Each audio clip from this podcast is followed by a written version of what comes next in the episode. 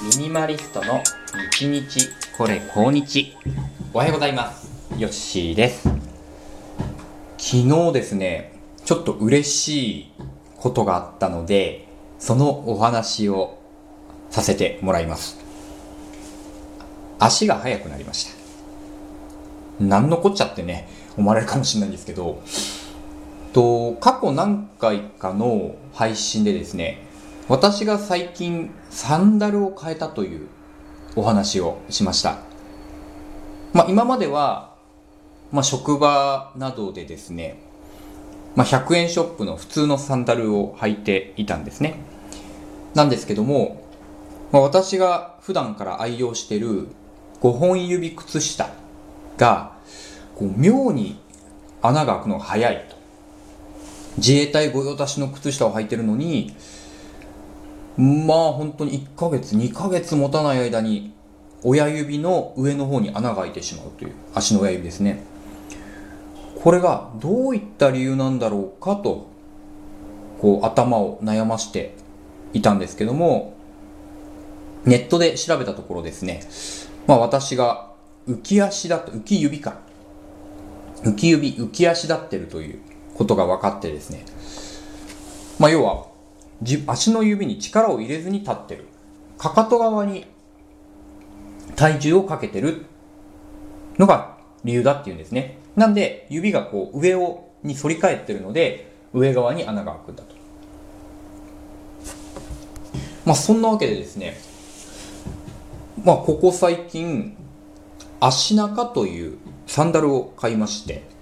室内用に。まあそれが、まあいわゆるその草履みたいなもの、履物なんですけど、かかと部分が全くなくてですね、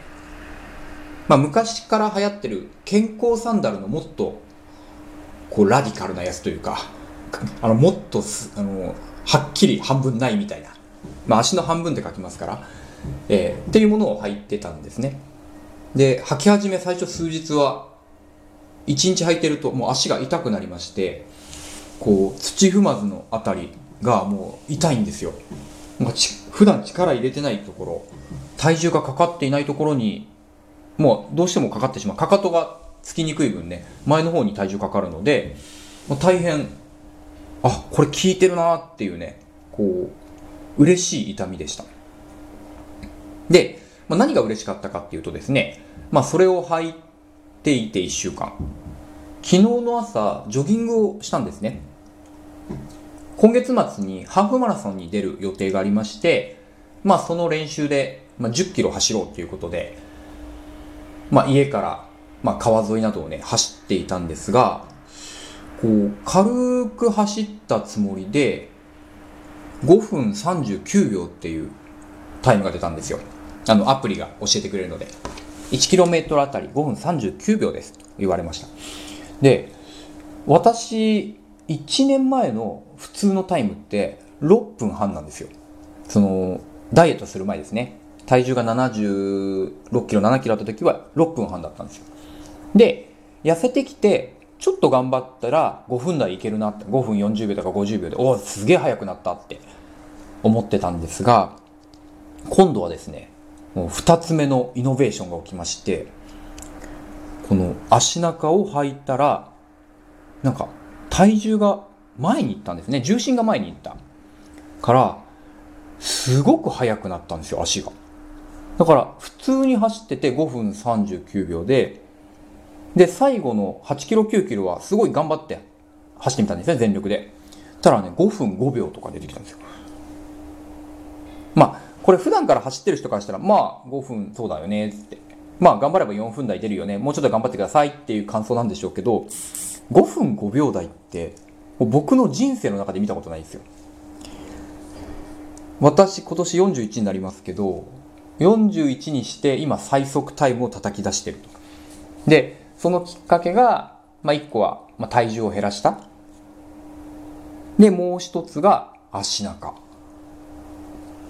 体が前に行くことでこう体の重心移動体なんですかね体重移動がすごいスムーズになった。だどのぐらい今までそのかかと側というか後ろに重心を持ったまま走ってたんだろうなっていうふうにねもう逆に驚きましたね。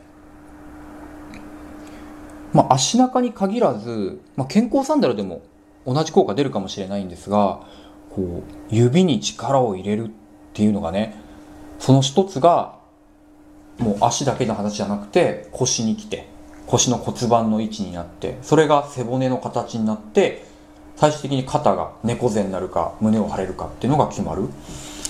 うん。なんか足元一つのちょっとした動きが、もう自分の体を作ってるんだなーっていうね、こう、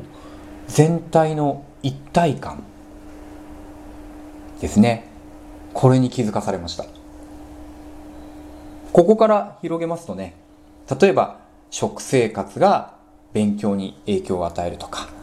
普段飲んでいる飲み物、コーヒーなのかお茶なのかっていうのが仕事のパフォーマンスにつながるとか、一見何の関係もないようなものがつながってつながってこういろんなものにね、影響が出てるんだなっていうのが、もうすごい分かりましたね。